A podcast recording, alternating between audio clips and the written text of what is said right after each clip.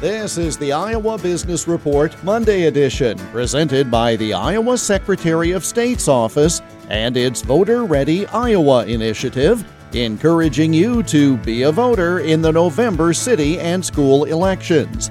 More at voterready.iowa.gov.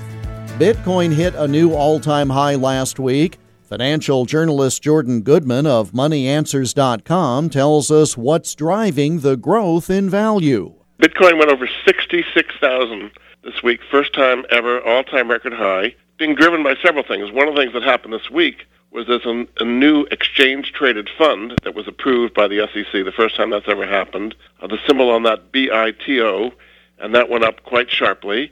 So it kind of legitimizes Bitcoin uh, to some extent. All of the goings on in Washington should we default on the national debt, and the infrastructure situation has investors unnerved. In the past, they would have gone to gold as kind of a safety haven, but I think they're now going to Bitcoin. Bitcoin has a store of value aspect to it, uh, so I think that's driving it. And then just a lot of momentum. When it goes up, people want to get in on it, and so it's really driving all the cryptocurrencies up, but Bitcoin particularly. Go to all the Wall Street trading desks today. They all are trading uh, Bitcoin cryptocurrencies. Banks are doing it. Pension funds. I mean, this is really becoming a stable source of value that feel like you're missing out if you don't don't have it.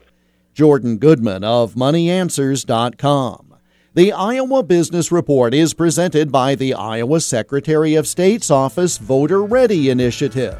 VoterReady.iowa.gov. I'm Jeff Stein for the Iowa Business Report.